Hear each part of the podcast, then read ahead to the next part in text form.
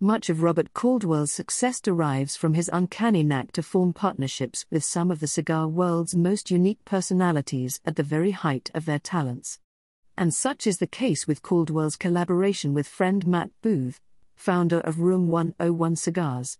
Booth had recently stepped away from the cigar business, but was looking to jump back into the game with a splash. And so, Caldwell and Booth decided the timing was perfect to unleash the hit and run series. Each hit and run cigar features a core of filler tobaccos from the Dominican Republic, which are paired with an Indonesian binder leaf and deeply textured Mexican Habano wrapper leaf. What follows is a medium bodied smoke loaded with earth, nut, spice, and sweet cream flavors. The follow up, Hit and Run Part 2, aka Rip and Dip, features a reblended core of Dominican, Nicaraguan, and US grown filler tobaccos.